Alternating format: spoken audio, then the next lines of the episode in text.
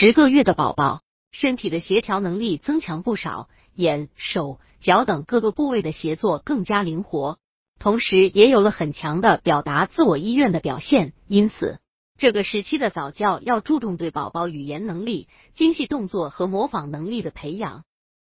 百度搜索慕课大巴，下载更多早教资源。首先，在动作协调方面，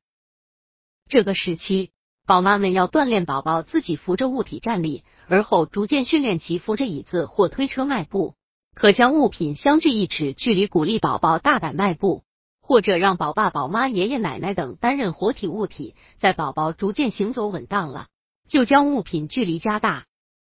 宝妈在扶着宝宝学走路时，可先用双手，而后单手给他依靠。待宝宝走得比较稳时，可虚扶宝宝，或者干脆放走，让宝宝顺利过渡到独立走路的过程。中间即便宝宝摔了，也不要心疼，主动去抱，而是让其自己起来，锻炼其心理的坚强度。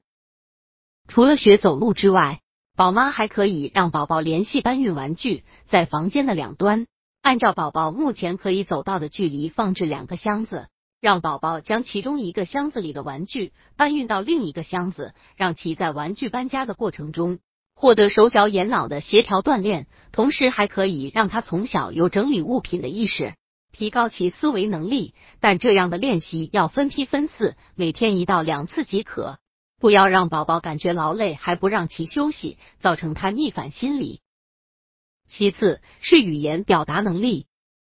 这个时期，宝宝可以清楚的叫出家人的称谓，甚至是姓名，包括五官名称，一些简单的行为动作。所以，宝妈要继续让宝宝做模仿练习，可以通过找家人、指五官、身形动作等游戏，让宝宝不断加强语言训练。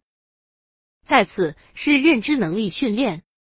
识字卡片。固然是个不错的东西，但即便有画也显得不生动，还是让宝宝在亲身体验中学习，他的接受度会更大一点。比如说照镜子游戏，通过镜子里的宝宝说出与自己身体相同的器官的名称，也可以带宝宝到户外去体验如跑、跳等动作，还有动物的名称。